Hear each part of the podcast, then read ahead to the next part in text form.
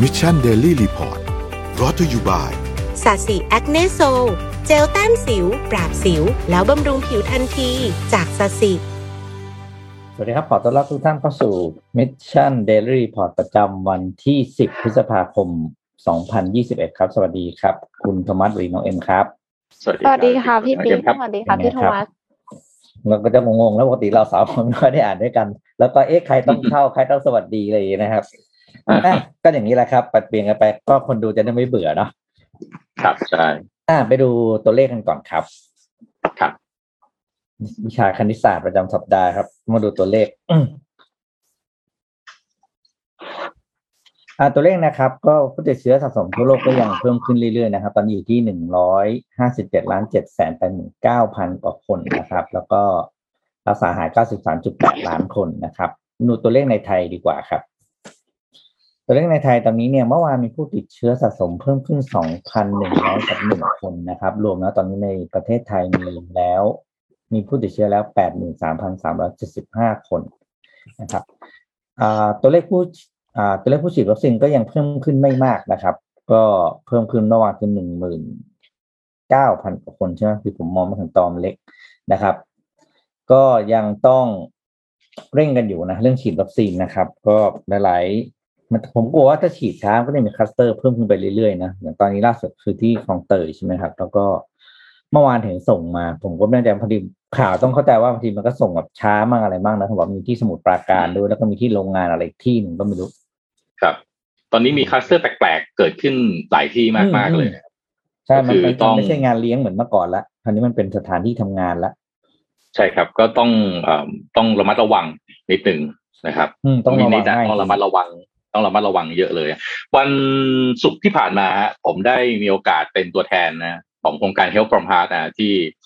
แอนนิเทคสีจันมิชชั่นทูดมูลแล้วก็สำนักพิมพ์อะไรเอ่ยฮะร่วมกัน ก็เลยได้ไปมีโอกาสนั่งคุยกับคุณหมอชัดชัยนิ่งมาลัยรักนะฮะเป็นท่านเป็นผู้อำนวยการโรงพยาบาลสนามธรรมศาสตร์เลยท่านบอกว่าเรื่องไวรัสโคโรนาไวรัสเนี่ยเอ็นเกมจริงๆเนี่ยไม่อยู่ที่วัคซีนนะครับ คือวัคซีนเนี่ยมันเป็นตัวชะลอ คือมันจะกดตัวเลขผู้ติดเชื้อแล้วก็ผู้เสียชีวิตเนี่ยให้ลดต่ำลงได้อย่างมีนัยสำคัญ แต่ว่าเอ็นเกมจริงๆของเรื่องนี้เนี่ยอยู่ที่ยาต้านไวรัสนะท่านก็รีเฟอร์ให้ฟังในเคสของไข้หวัดใหญ่นะครับก็ถามว่าเอ๊ะไข้หวัดใหญ่สมัยก่อนเรากลัวไหมโอ้บอกผมจำไม่ได้ว่า แล้วว่าความกลัวไข้หวัดใหญ่เนี่ย มันมันเกิดขึ้นเมื่อไหร่คือมันพอมันนานมากๆก็ท่านก็บอกแบบนี้แหละ คือว่านั่นแหละ พอพอเวลาที่มันมีแต่ต้านไวรัสออกมาเนี่ย มันก็มันก็จะทำให้คนเราลืมไปแล้วว่าไวรัสมันน่ากลัวยังไง แต่ว่าถ้าย้อนกลับไปตอนที่ไข้หวัดไข้หวัดใหญ่ระบาดมาก ๆ เนี่ย แล้วก็ยังไม่มีวัคซีนออกมาเนี่ย คนก็เสียชีวิตเยอะมากนะครับ แล้วพอมีวัคซีนออกมาเนี่ยก็ยังมีคนเสียชีวิตอยู่นะครับมีคนที่เวลาติดปั๊บเนี่ยก็อาการหนักเนี่ยเยอะนะครับ แต่ว่าไข้หวัดใหญ่เนี่ยมาถูกปราบเอาตอนที่มันมียาทามิฟลูออกมาทำให้เวลาที่คนติดเชื้อไวรัสปั๊บเนี่ยก็กินทามิฟลูห้าวันก็คือหายเลย HIV ก็เหมือนกันนะครับ HIV ตอนก่อนหน้านี้เนี่ย เวลาใครเป็น HIV ก็คือ HIV แค่หวัดใหญ่ก็คือไวรัสเหมือนกันโคโรนาไวรัสก็เป็นไวรัสเหมือนกัน HIV ตอนนี้เนี่ยใครเป็น HIV ก็คือทานยาต้านไวรัสก็อยู่ได้อีกสามสิบปี อยู่ได้นานกว่าเป็นโรคอื่นๆแล้วก็อยู่ได้กับคนปกติทั่วไปด้วย เพราะฉะนั้นอันนี้แหละก็คือว่าเอ็นเกมจริง ๆ เนี่ยวัคซีนอาจจะชะลอได้อันหนึ่งนะครับ แต่กว่าตัวยาต้านไวรัสออกมาเนี่ย ซึ่งเราก็พอได้ยิน อยู่ว่าหลาย ๆ ที่ก็มีการวิจัยและพัฒนาตัวยาต้านไวรัสนี้อยู่นะฮะแต่กว่าจะได้มาเนี่ย คุณหมอคาดว่าอาจจะมีนู่นเลยประมาณสักปีหน้านะครับดังนั้นก็แปลว่า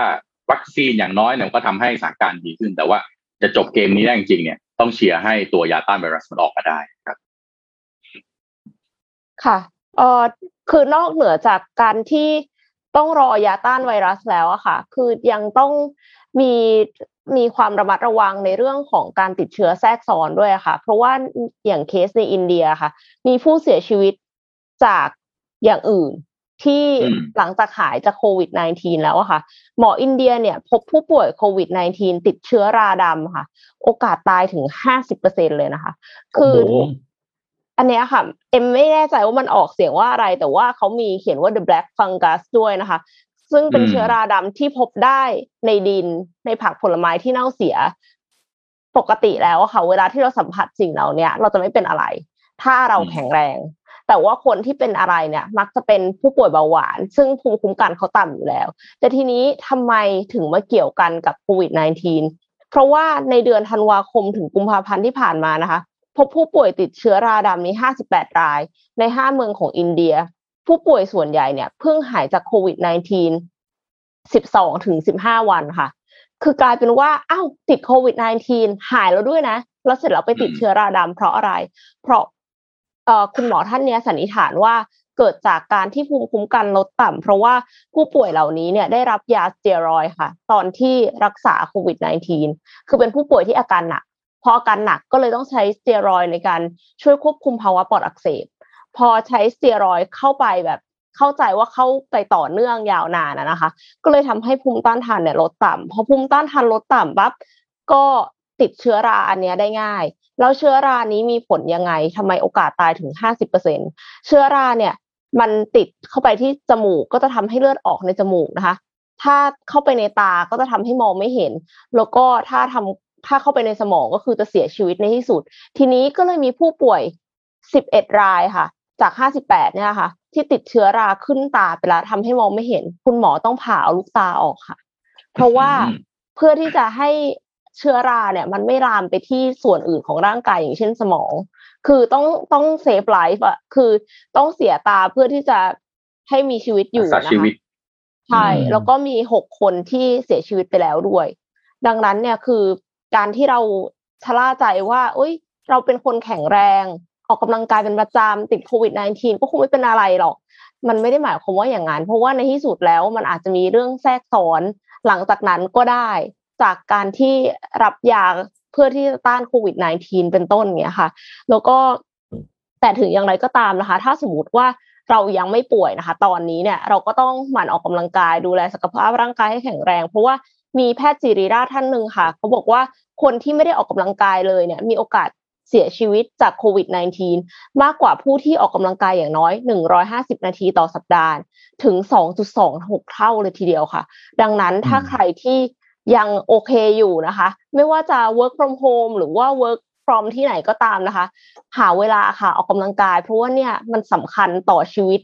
ณจุดนี้ short term ไม่ใช่ long term อีกต่อไปแล้วค่ะ คือทุกคนแบบมักจะรู้สึกว่าการออกกำลังกายเป็นสิ่งที่สำคัญแต่ไม่ด่วน แล้วก็ไม่ทำสักทีอืม แต่ว่าอืมตอนเนี้ยค่ะ ถ้าสมมติว่าคุณแข็งแรงและคุณออกกำลังกายเป็นประจำต่อให้คุณติดโควิด -19 โอกาสที่คุณจะเสียชีวิตมันก็มีไม่มาก แต่ถ้าสมมติว่าคุณไม่ออกกำลังกายเลย แล้วคุณก็คิดว่าไม่เป็นไรเดี๋ยวเอาไว้ก่อน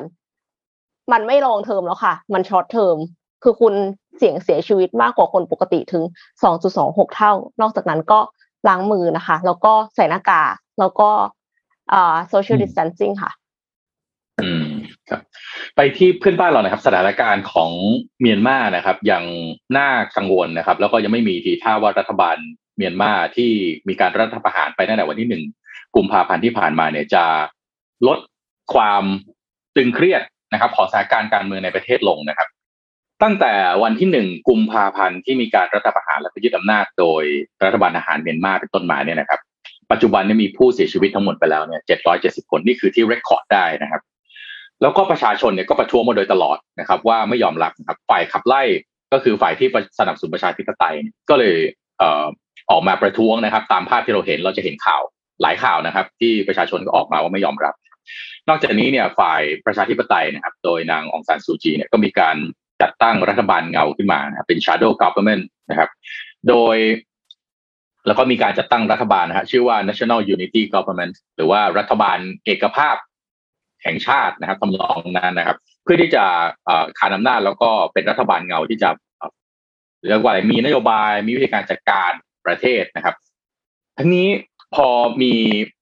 เอ่อ NUG เนี่ยก็คือ National Unity Government ออกมาเนี่ยทาง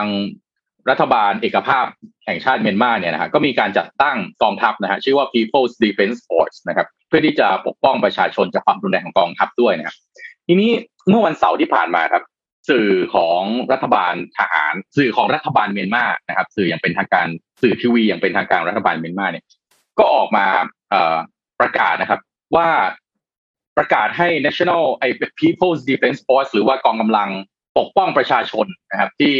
บริหารจัดการโดย NUG หรือ National Unity Government เนี่ย ถือว่าเป็น terrorist organization เป็นองค์กรก่อการร้ายไปแล้วนะครับ โดยผู้ที่มีส่วนเกี่ยวข้อง หรือแม้กระทั่งพูดคุย ในที่นี้รวมถึงสื่อมวลชนนักข่าวด้วยนะครับ คุณอาจจะถูกจำคุกตั้งแต่สามปีถึงตลอดชีวิตได้นะครับ เพราะว่าถือว่าคุณมีการคุณให้การสนับสนุนองค์กรที่เป็นองค์กรก่อการร้ายนะครับ แล้วก็พูดขอให้ประชาชนนะครับ อย่าให้ความร่วมมือ แล้วก็อย่าให้การสนับสนับสนุนผู้ก่อการร้ายนะครับ ทั้งนี้เนี่ยมีนักตั้งแต่มีการประท้วงตั้งแต่มีการรัฐประหารยึดอำนาจมาครับ แล้วก็มีการประท้วงมาโดยตลอดในประเทศเมียนมาเนี่ยนะครับสื่อมวลชนที่โดนจับไปแล้วนะครับโดนจับไปเป็นหลายสิบคนแล้วนะครับ แล้วก็มีสื่อทั้งโดนปิดนะฮะทั้งยึดใบอนุญาตนะครับ แล้วก็จะเรียกว่าเมียนมาตอนนี้เกือบจะอยู่ในสันเกือบจะอยู่ในเอ่อสเตตัสที่เรียกว่าเป็น information blackout ก็ได้นะคือว่าข้อมูลที่เอ่อเป็นข้อมูลที่ปกติสื่อมวลชนเคยรายงานได้เนี่ย ปัจจุบันนี่ก็ทำไม่ได้เหมือนเดิมนะครับ เพราะว่าถ้าเกิดว่าคุณรายงานสื่อ ถ้าถ้าสื่อรายงานเรื่องเกี่ยวกับฝั่งประชาธิปไตยนะครับ ฝั่งของนางองซานซูจี หรือรัฐบาลเอกภาพแห่งชาติเมียนมาที่จะจัดตั้งขึ้นมานี่แปลว่าคุณให้การสนับสนุนผู้ก่อการร้ายนะครับ ซึ่งคุณอาจจะถูกจับขังลืมไปเลยก็ได้นะนี่ก็โอรัฐบาลเมียนมาตอนนี้นี่เรียกว่าไม่เรียกว่าไม่ยอมเลยนะจัดหนักเต็มที่จริง ๆ เพื่อที่จะคุมทุกอย่างแล้วก็กดทุกอย่างเอาไว้ให้อยู่ภายใต้การควบคุมให้ได้จริงๆนะก็สถานการณ์ค่อนข้างยัง น่าเป็นห่วงมากๆเลยนะแล้วก็ยังไม่ยังไม่มีทีท่าว่ามันจะลดลาวาสอกนะในเวียดนามไม่แต่แต่ทรงนี้จริงๆเขาทำไม่ได้ปะห้ามออกข่าวอะไรเงี้ยถ้าคุณออกข่าวเรื่องนี้คุณเข้าคุกนี่มันมันทำไม่ได้อยู่แล้วว่ะใช่ไหมใช่ไหมถ้าในในในในเขาเรียกว่า practice สากลน่ะอืมสมมติว่าก็เอ่ออมอย่างข่าวใช่ไหมคุณห้ามออกข่าวเรื่องนี้ถ้าออกข่าวเพราะว่าคุณมีความผิดเนี่ยโอ้โหอย่างนั้นเลยเหรอใช่ก็เนี่ยผมอืมคิดว่ามันดูแบบเผด็จการเต็มที่นะแล้ว ที่น่ากังวลมากๆคืออะไรครับนักวิเคราะห์เนี่ยออกมาบอกว่าเศรษฐกิจของเมียนมาเนี่ยนะครับ ในปีนี้เนี่ยคาดว่าจะหดถอยถึง 20%นะ GDP จะหดตัว 20%โอ้เยอะมากนะโอ้โหยี่สิบเปอร์เซ็นนี้20%อะเยอะมากๆอะ แล้วไปดูอืมอย่างบริษัทหลายบริษัทนะฮะที่เป็นบริษัทระดับโลกเช่น Telenor อย่างเงี้ย Telenor ที่อยู่ในเมียนมาเนี่ยนะฮะ write off คือตัดจำหน่ายกิจการหลายอย่าง ของตัวเองอืมที่อยู่ในเมียนมาไปแล้วนะคือเรียกว่าทำเอาทำเอาธุรกิจไม่เอาแล้วอะรวมขาดทุนเลยนะใช่อืมเพราะว่าเพราะว่าดูไม่รู้ดูภาพไม่รู้เลยว่าตัวเองจะเอ่อเรียกว่าอะไรภาพของธุรกิจนะมันยังสามารถดำเนินต่อไปในเมียนมาได้หรือเปล่าต้องบอกว่าอืมรัฐบาลเมียนมานี่ใจจริงๆนะต้องบอกว่าใจเขาได้จริงๆนะเพราะว่าไม่แคร์อะไรเลยอะเศรษฐกิจจะเป็นยังไงชีวิตความเป็นอยู่จะเป็นยังไง ระบบการปกครองจะเป็นยังไง หรือไม่สนแล้วอะอืมเออหรือว่าเอ่อข่าว ข้อมูลนะฮะการสื่อสารจะออกจะเป็นยังไงโอ้โหใจใจใจไม่รู้เรียกว่าอะแต่เราก็อาจจะไม่เข้าใจสถานการณ์ภายในของประเทศเขาดีมากนะเราเราก็เราก็อ่านแต่ก็ข่าวคงมีเหตุผลของเขานั่นแหละ อืมใช่ เราก็ไม่เข้าใจว่าเหตุผลจริงๆคืออะไร แต่ก็ต้องบอกว่าอันนี้ก็เป็นหนึ่งใน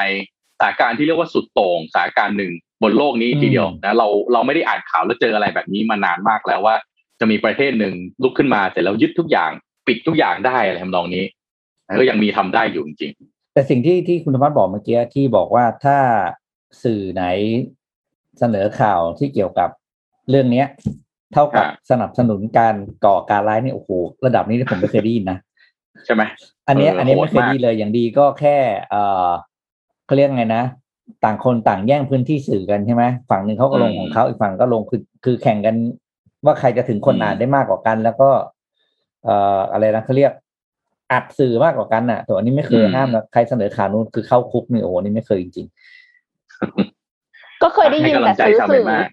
แต่อืว่ามไม่เคยได้ยินว่าบอกว่าอะถ้าพูดแบบนี้ปั๊บเข้าคุกเลยๆเออ อันนี้ อันนี้แบบไม่เคยได้ยินแรงมากจริงๆอืมอืมอะเดี๋ยวพาไปดูเรื่องเอ่อการเงินของโลกบ้างนะครับ เราเราน้องเอ็มกับคุณมันน่าจะเคยได้ยินคำว่าเงินสำรองระหว่างประเทศนะค่ะ ที่ที่เป็นที่เราได้ยินครับเวลาที่เขามีตัวเลขเศรษฐกิจอะไรขึ้นมาเขาบอกเนี่ยเอ่อเงินสำรอง National ระหว่าง Reserve ประเทศอะไรอย่างเงี้ยนะครับ อ่าอันนี้ผมจะพาไปดูว่า ตอนนี้เนี่ย เงินทุนสำรองของโลกของโลกเลยเนี่ยนะครับปกติเนี่ยเขาจะถือเป็นอ่าเงินเหรียญสหรัฐเนาะแต่ว่าในช่วงอ่าสิบโนยี่ห้าปีที่ผ่านมาประมาณห้าปีนะครับ ที่ผ่านมาเนี่ย ปริมาณเงินทุนสำรองของโลกเนี่ย ที่เคยถือเป็นหน่วยดอลลาร์เนี่ย ลดลงอย่างต่อเนื่องนะครับ ก็ปัจจุบันเนี่ยเหลืออยู่ที่ประมาณแค่ห้าสิบเก้าเปอร์เซ็นต์เท่านั้นเองหมายความว่าสมมติว่าเงินทุนสำรองในโลกเนี่ย ที่อยู่กับ IMF เนี่ย อยู่ที่หนึ่งร้อยนะครับหนึ่งร้อยเปอร์เซ็นเนี่ย ตอนนี้เหลือเป็นในหนึ่งร้อยเปอร์เซ็นนั้นเนี่ยเหลือเป็นเงินดอลลาร์แค่ห้าสิบเก้าเปอร์เซ็นซึ่งลดลงมาตั้งแต่ระดับที่เคยเป็นถูกสุดก็คือร้อยเปอร์เซ็นต์แล้วเป็นคนตั้งใช่ไหมลดลงลงเรื่อยๆแล้วก็มาลดหนักสุดเลยเนี่ยช่วงห้าปีหลัง สาเหตุคืออะไรสาเหตุก็คือสองตัวแปรสองประเทศหลักครับ ก็คือจีนกับรัสเซีย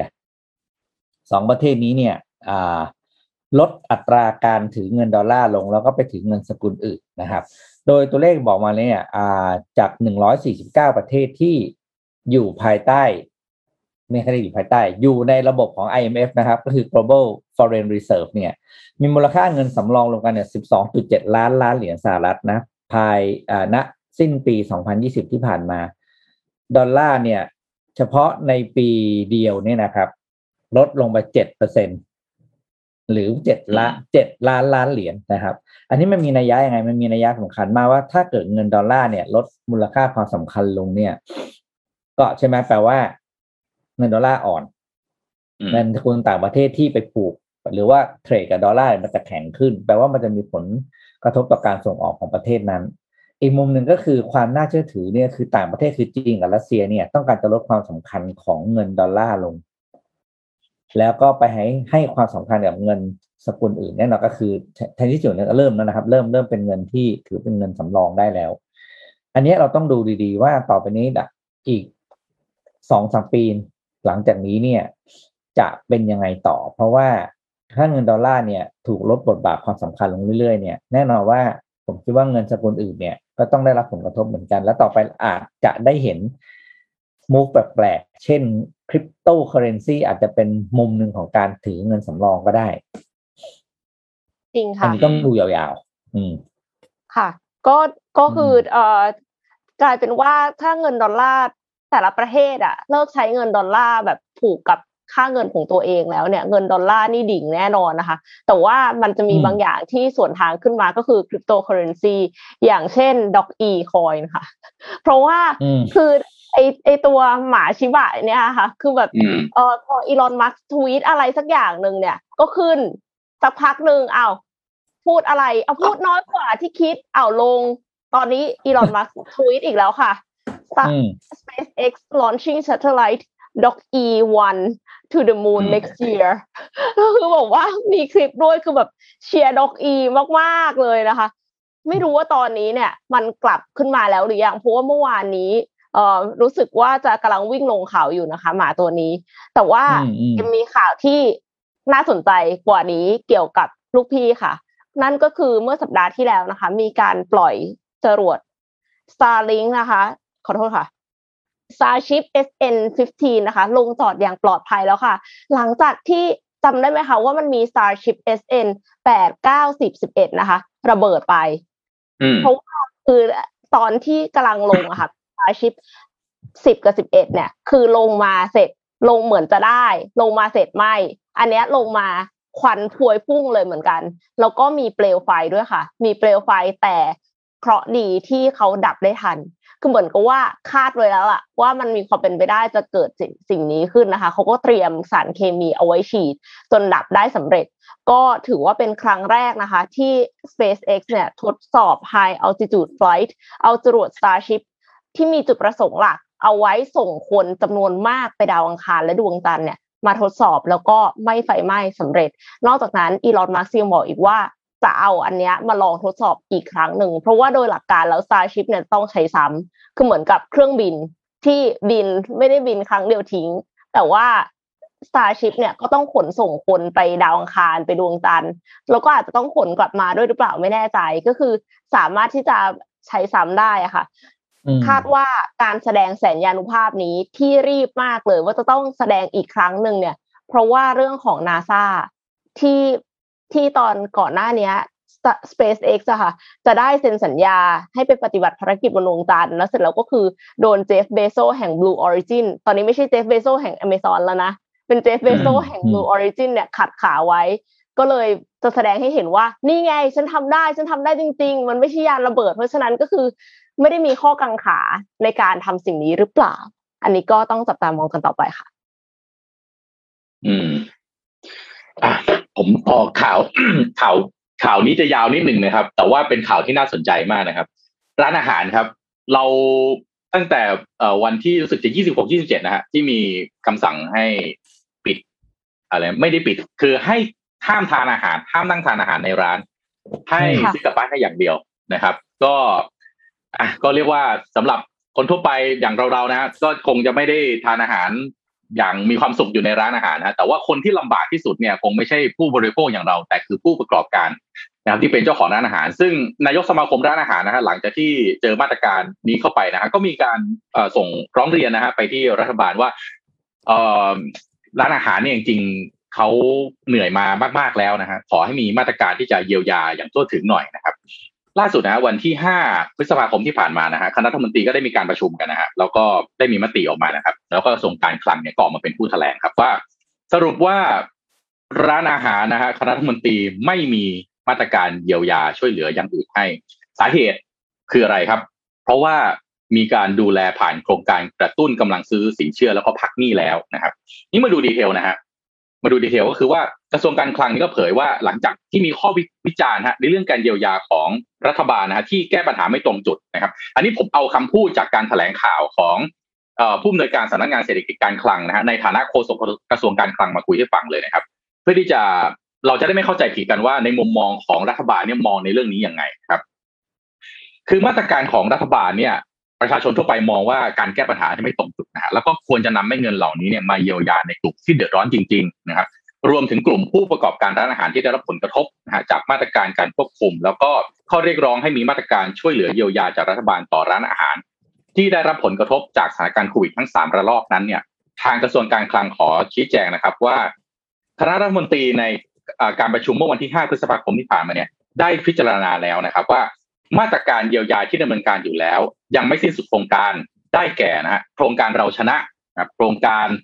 ม 33 เรารักกันนะครับ โดยเพิ่มวงเงินที่อีกสัปดาห์ละ 1,000 บาท เป็นเวลา 2 สัปดาห์เพื่อช่วยบรรเทาภาระค่าครองชีพแก่ประชาชนครับ ทั้งสองโครงการเนี่ยมีผู้ผ่านการคัดกรองคุณสมบัติ และได้รับสิทธิ์รวมกันประมาณ 41 ล้านคนนะครับ ซึ่งสามารถช่วยเหลือประชาชนได้ครอบคลุม ประชาชนส่วนใหญ่ของประเทศแล้วนะครับ แล้วก็การเพิ่มวงเงินให้แก่ผู้ได้รับสิทธิ์ทั้งสองโครงการจะทำให้การช่วยเหลือประชาชน เป็นไปด้วยความรวดเร็วกว่าการให้ความช่วยเหลือแบบเฉพาะเจาะจงพื้นที่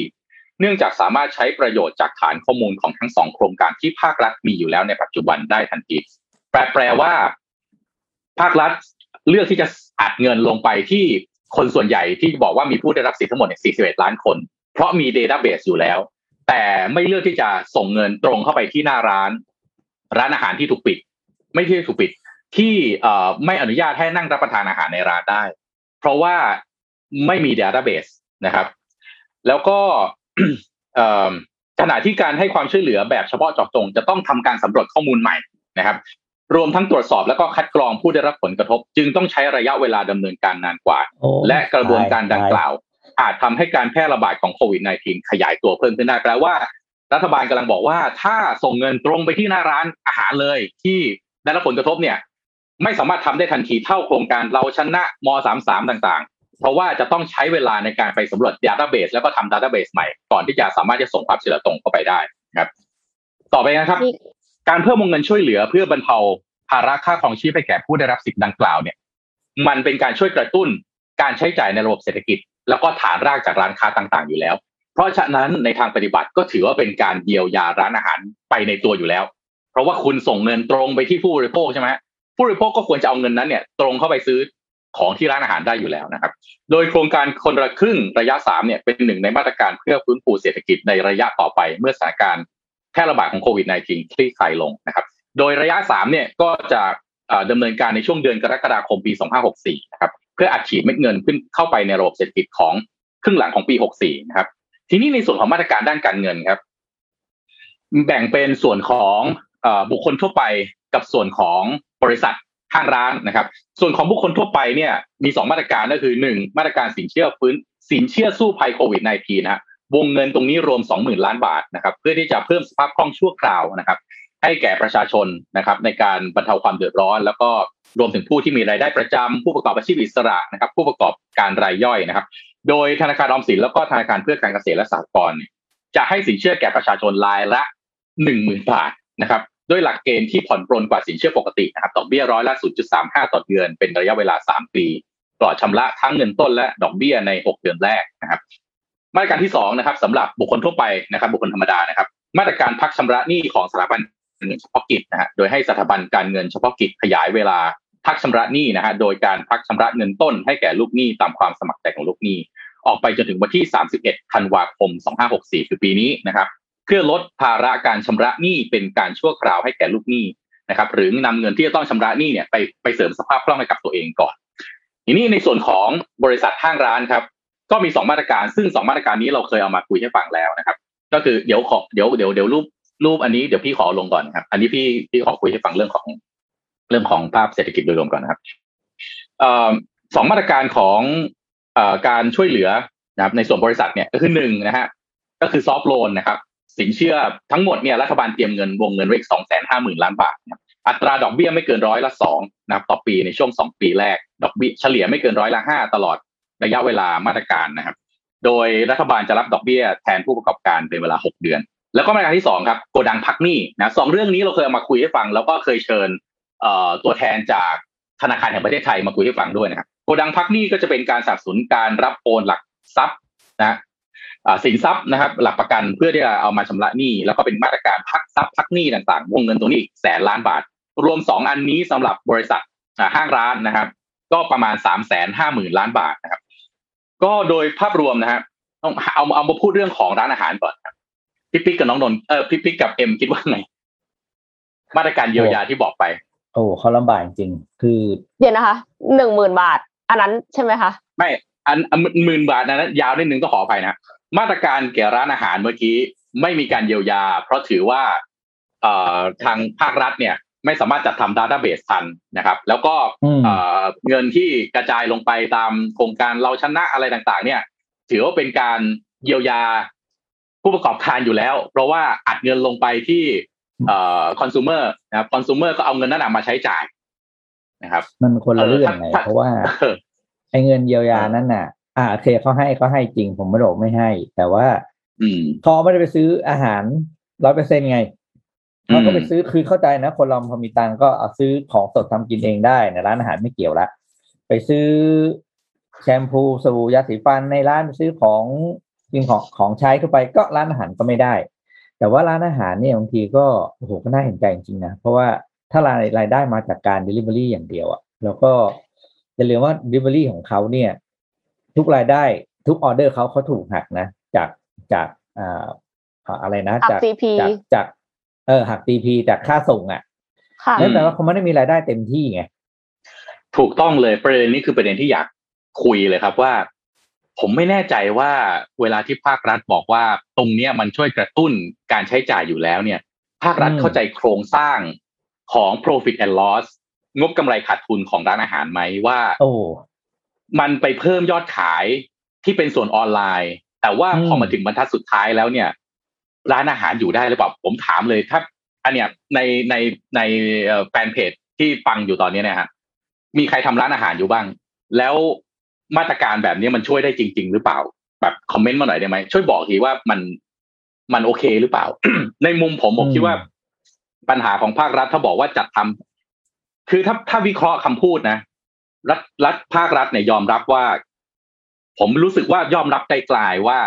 มาตรการมันไม่เดเรกอะมันอินเดเรกมันเป็นทางอ้อม คือคุณส่งเงินตรงไปที่คอน sumer ที่ถูกมันจะต้องส่งตรงไปที่ร้านอาหาร แต่การส่งตรงไปที่ร้านอาหาร มันจะต้องมีการจัดทำดัตต้าเบสใหม่ ซึ่งอันเนี้ยผมไม่แน่ใจว่ามันจะต้องใช้เวลาจัดการขนาดนั้นจริงหรือเปล่า ในพื้นที่กรุงเทพมหานครมีเทศบาลอยู่แล้ว ในพื้นที่ปริมณฑลก็มีอบจอบตนะครับ ซึ่งการจะจัดทำข้อมูลของร้านอาหารที่อยู่ในแต่ละพื้นที่เนี่ย ผมเชื่อว่าใช้เวลาไม่เกินอาทิตย์ ที่จะบอกได้แน่นอนว่าในแต่ละเขตในแต่ละพื้นที่นะมีร้านอาหารที่ได้ผลกระทบกี่ร้าน หรือจะเปิด เอาเวลาเราลงทะเบียนอะเวลาคุณให้ลงทะเบียนอะเราชนะนู่นชนะนี่ชนะเนี่ย ก็ลงทะเบียนได้นะทำไมตรงนี้ถึงบอกว่าการจัดการดัตต้าเบสเป็นปัญหาอืมอันนี้อันแล้วถ้าถ้าถ้าเราฟังข่าวบ่อยๆเนี่ยก็จะเห็นว่าต่างที่ญี่ปุ่นนะฮะก็ส่งเงินตรงเข้าไปที่ร้านอาหารเลย ถ้าประเทศอื่นทำได้ประเทศเราก็น่าจะทำได้ไหมฮะใช่คือเขาสามารถเลยนะ คือ เอาง่ายๆ ร้านอาหารเอาผมแค่ผมขอแค่เอาร้านอาหารที่เป็นร้านอาหารในระบบก่อนนะเราเราไม่นับครับร้านอาหารแบบที่อยู่นอกระบบนะ อันนี้ผค่ะมก็เข้าใจกลไกของของรัฐว่าอ่ามีร้านอาหารทั้งในและนอกระบบคำว่าระบบผมคือระบบสองระบบนะหนึ่งคือระบบธุรกิจร้านอาหารกับสองระบบการจ้างงาน อืม สิ่งที่สามารถทำได้ก่อนเลยแน่ๆเลยเนี่ย คือคุณช่วยเหลือเรื่องการจ้างงานให้กับร้านอาหารใช่ในการจ่ายเงินเดือนให้กับพนักงานร้านอาหารผ่านที่อยู่ในจ้างประกันสังคม ถูกต้อง อันเนี้ยคุณเอาตรงนี้ก่อนนะ ผมว่าเขาก็ดีใจมากแล้วแหละเพราะแน่นอนแหละคืออันนี้ผมก็ยอมรับผมก็เราก็ตรงๆนะร้านอาหารที่ไม่ได้อยู่ในระบบ คุณคือคุณไม่อยู่ในตำแหน่งที่ใครเขาจะมองเห็นคุณน่ะ อือืมมเออพอเขาไม่มองมองไม่เห็นคุณคุณจะมาบอกว่าเขาไม่ช่วยคุณมันก็ช่วยยังไง เพราะเขาไม่เห็นคุณแต่แรกไงจริงแต่ค่ะคนที่เขาอยู่ในระบบปกติอะที่เขามีลูกจ้างนะ มีอะไรทั้งอะไรสารพัดอะ มีค่าเช่ามีจดทะเบียนธุรกิจเป็นผู้ประกอบการร้านอาหารทั่วไปอะ อันเนี้ยต้องช่วยเขาและช่วยได้ง่ายด้วยแล้วเห็คุนณด้มีวยสองถ้าซอสเขาบอกนะว่าหนึ่งคือการจ้างงานสองคือ DBD อืมใช่ไหมที่จดทะเบียนใช่สร้างใช่สรรพากรใช่เนี่ยกำลังพูดว่าถ้าเกิดว่าบอกว่าจะทำ databaseไม่ทันแปลว่าต้องไม่เก็บภาษีนะเพราะว่าจะทำ database ไม่ทัน อืมเพราะว่าจอืริงมๆแล้วมันจะต้องมี database อยู่แล้วเพราะว่าคุณเก็บภาษีทุกเดือนหมายถึงว่าแบบอืมอะเก็บแวดอย่างเงี้ยแวดก็ต้องส่งทุกเดือนวิ t โ o ดิ้งแท็กก็ต้องส่งทุกเดือน เพราะฉะนั้นอืมคือบริษัทที่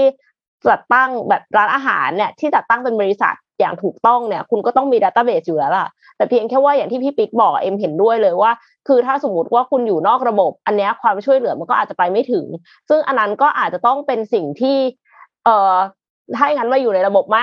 อะไรอย่างเงี้ยค่ะ แต่ว่าคนที่อยู่ในระบบเนี่ย ควรจะได้รับการช่วยเหลือเยียวยาอีกอย่างหนึ่งที่อาจจะช่วยได้ก็คือช่วยเรื่องค่าเช่า ช่วย negotiate ได้ไหม เจรจาต่อรองกับพวกแบบห้างหรือว่าพื้นที่ตลาดหรืออะไรก็ตามอะค่ะ ที่เขาต้องเสียเงินเช่าอยู่อะเขาเสียค่าเช่า แต่เขาไม่มีรายได้ เขาต้องจ่ายค่าพนักงานอีก มันก็เหมือนกับซ้ำซ้อนอะเป็นหนี้ไปเรื่อยๆอะค่ะแล้วก็ไม่รู้ว่าสิ่งนี้จะสิ้นสุดเมื่อไหร่ หลายคนอะเขาบอกว่าร้านอาหารเนี่ยถ้าเขาปิดตอนเนี้ย ผู้ประกอบการอะรอดนะ เพราะว่ายังมีเงินเหลืออยู่ แต่ว่าลูกจ้างจะตายหมด เพราะว่าลูกจ้างก็ไม่รู้ว่าจะไปทำอะไร แต่ว่าอืมถ้าเขาสู้ต่อไปอะ ลูกจ้างอะ จะรอด แต่ผู้ประกอบการจะเจ๊งหมด เพราะว่าก็คือเอาเงินออกมา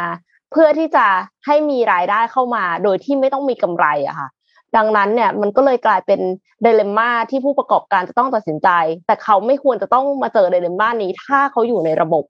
อย่างถูกต้องรัฐบาลก็ควรจะยื่นมือเข้ามาช่วยเหลือ ผ่านกลไกของภาษีของประกันสังคมต่างๆค่ะ ไม่ได้หมายความว่าให้ลดภาษีนะเพราะว่าเขาอาจจะไม่มีภาษีให้ลดแล้วก็ได้ คือถ้าเขาไม่มีกำไรเขาก็ไม่มีภาษีหรอก แต่เพียงแค่ว่าคุณก็น่าจะรู้อยู่แล้วว่าค่าใช้จ่ายที่เขาจะต้องจ่ายอะคือนอกจากจะค่าค่าวัตถุดิบค่าจ้างพนักงาน มันก็มีอีกอย่างนึงก็คือค่าเช่าที่ ดังนั้นก็คือช่วยได้ผ่านสองทางก็คือช่วยเรื่องค่าจ้างพนักงานหรือว่า ไปช่วยเจรจาต่อรองเรื่องค่าเช่าที่อย่างเงี้ยค่ะ คือตอนนี้ภาครัฐมาตรการภาครัฐที่ไปเข้าไปช่วยตามถ้าตามมุมมองของภาครัฐนะครับหนึ่งกระตุ้นการใช้จ่ายโดยมีเนี่ยมสามสามมีเอ่อคนละครึ่งเมต่างๆ เนี่ยเอ่อมีสิทธิ์คนที่ได้รับเนี่ยสี่สิบเอ็ดล้านคนนะครับ แต่ต้องบอกว่าสี่สิบล้านสี่สิบเอ็ดล้านคนนี้ถ้าทุกคนสั่งอาหารออนไลน์กันหมดเนี่ยนะครับ ก็ไม่ร้านอาหารก็อาจจะไม่ได้กำไรมากมายอะไรอยู่ดีนะ P&L อาจจะไม่ได้กำไร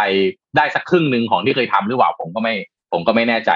อันที่สองก็คือว่ามีการมาตรการพักทรัพย์พักหนี้ เช่น คุณมีร้านอาหารคุณก็เอาไปเข้าโกดังพักหนี้ฟรีซทุกอย่างเอาไว้ก่อน กับมีการให้ซอฟท์โลน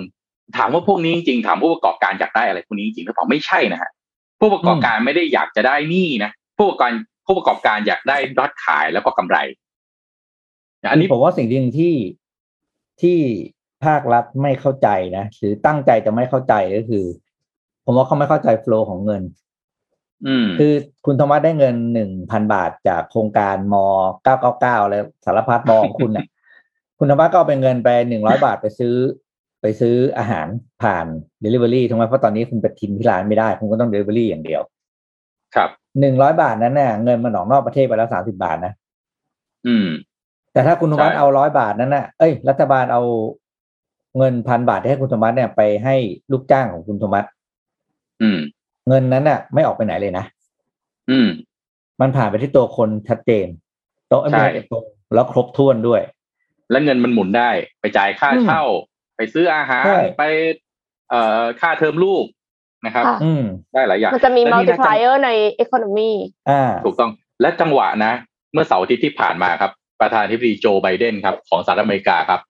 ่อโอ้โห ทวีตออกมาอันหนึ่งครับ แล้วมันอืมจังหวะมันพอดีมากเลยนะคจัรังบหวัดนรกมากอะเธอแบบว่า คือโจไบเดนเนี่ยโพสต์ข้อความนะครับผ่าน Facebook นะครับไม่ใช่ทวิตนะครับโพสต์บน Facebook นะครับอืมประกาศโครงการงบเยียวยาธุรกิจร้านอาหาร หรือ Restaurant Revitalization Fund นะฮะโดยจะให้เงินกับธุรกิจร้านอาหารเทียบเท่ากับรายได้ที่หายไปในช่วงเกิดวิกฤตการแพร่ระบาดของโควิด -19 นะครับ โดยข้อความระบุว่าธุรกิจร้านอาหารที่ให้ธุรกิจร้านอาหารเนี่ย เป็นธุรกิจที่ให้งานแรกกับชาวอเมริกันเกือบหนึ่งในสามของประชากรทั้งหมด ชาวอเมริกันมากกว่าครึ่ง เคยทำงานในร้านอาหารในช่วงใดช่วงหนึ่งของชีวิต นี่เป็นอุตสาหกรรมที่สร้างโอกาสให้กับผู้จัดการชนกลุ่มน้อย ได้มากกว่าอุตสาหกรรมใด ๆ นี่เป็นอุตสาหกรรมที่พนักงานทำงานกันแบบครอบครัว และส่วนมากก็เป็นครอบครัวกันจริงๆโดยโครงการงบประมาณเยียวยาร้านอาหาร ซึ่งเกิดได้เพราะโครงการกระตุ้นและเยียวยาเศรษฐกิจเอ่อหรือ American Rescue Plan จะบรรเทาผลกระทบโดยตรงให้กับร้านอาหาร และธุรกิจอาหารที่ได้รับผลกระทบหนักอื่น ไม่ว่าจะเป็นบาร์เบเกอรี่แผงขายอาหาร รถขายอาหาร และบริการจัดเลี้ยง เราได้นำงบดังกล่าว ให้สามารถใช้ได้อย่างรวดเร็ว และมีประสิทธิภาพ และแสดงให้ชาวอเมริกันเห็นว่ารัฐบาลของพวกเขาสามารถช่วยเหลือพวกเขาได้อีกครั้งนะครับ ทั้งนี้เนี่ย Restaurant Revitalization Fund เนี่ยครับจะให้เงินเยียวยาร้านอาหารต่างๆ เป็นเงินมูลค่าเทียบเท่ากับรายได้ที่หายไป โดยเกิดจากผลผลจากการแพร่ระบาดของโรคโควิด -19 นะฮะมูลค่าไม่เกิน 10 ล้านดอลลาร์สหรัฐ หรือราว 300 ล้านบาท ต่อธุรกิจนะต่อธุรกิจ และไม่เกินอ่า5ล้านดอลลาร์สหรัฐ หรือราว 150 ล้านบาทต่อหนึ่งสาขานะฮะโดยธุรกิจร้านอาหารที่เข้าร่วมเนี่ยไม่ต้องจ่ายเงินคืนให้กับรัฐด้วย ตราบเท่าที่งบประมาณดังกล่าว ถูกใช้ไปไม่เกินวันที่ 11 มีนาคม 2023 นะ นี่ 2021 นะ นี่20 เขากำลังพูดถึง 2023 เลยนะครับ โดยผู้เข้าร่วมสามารถผู้เข้าร่วมสามารถสมัครเข้ารับเงินเยียวยาได้แล้ววันนี้ ผ่านเว็บไซต์ นี่เรียกว่าโอ้โหข่าวไทยกับข่าวของสหรัฐอเมริกาเนี่ย เราเราเอาว่าเราเราเราเป็นคนไทยเราต้องรับประเทศไทยค้างพักไว้ก่อนนะเราไม่พูดประเด็นนี้ก่อนแต่ดูนโยบายเนี่ยของทั้งสหรัฐอเมริกาของทั้งไทยเนี่ย อันนี้เราเรียกว่าอยู่คนละเอ็กซ์ตรีมเลยนะฮะประเทศหนึ่งบอกว่าคุณได้รับผลกระทบโดยตรง ผมให้เงินไปที่คุณเลย เท่ายอดขายของคุณที่หายนะ ไม่ใช่ผลกำไรด้วยอืมวิธีการดูยอดขายก็ง่ายมากเลย ก็เอา history record มานะค่ะง่ายเอางบยอดขายปีอะ2019ใช่แล้วงบตอนนั้นนี่คือ ยังไม่โดนผลกระทบมากเท่าไหร่ด้วยนะ ยังไม่เท่าตอนตอนเอ่อไอ้ตอนใช่ที่แบบใช่มันหนัเขาไม่ได้เอามากเขาเขาไม่ได้ยอดปีนะ2020นะเขายอดปีนี่แหละก่อนอัดนั้นงบเข้าไปโดยตรง และดูวิธีการอืมสื่อสารนะครับ โจไบเดนบอกว่าร้านอาหารเป็นอุตสาหอุตสาหเป็นอาชีพแรก ๆ ของคนอเมริกันมากกว่าหนึ่งในสาม ผมเนี่ยอาชีพแรกเป็นพนักงานเสิร์ฟผมทำงานในร้านอาหารมาก่อน ผมรู้ดีว่าคนทำงานในร้านอาหารในชีวิตมันปากัดตีนถีบขนาดไหนขณะที่กลับมามองที่บ้านเราเนี่ย เงินมันไม่ได้ถูกอัดเข้าไปโดยตรง คือพูดไปมันก็เหมือนต้องคอมเพลนมันมีแต่ต้องบ่นเอ่อเอ่อประเทศเออว่าบ่นรัฐบาลนะแต่เคสนี้ผมต้องขออนุญาตส่ง เรียกว่าคอมเมนต์โดยตรงไปที่รัฐบาลจริงๆว่า ผมคิดว่ามาตรการในการพักทรัพย์พักหนี้นะครับ หรือเป็นมาตรการที่จะไปกระตุ้นเค่าใช้จ่ายการใช้จ่ายของของคอน sumer เนี่ย ผมว่ามันไม่พอ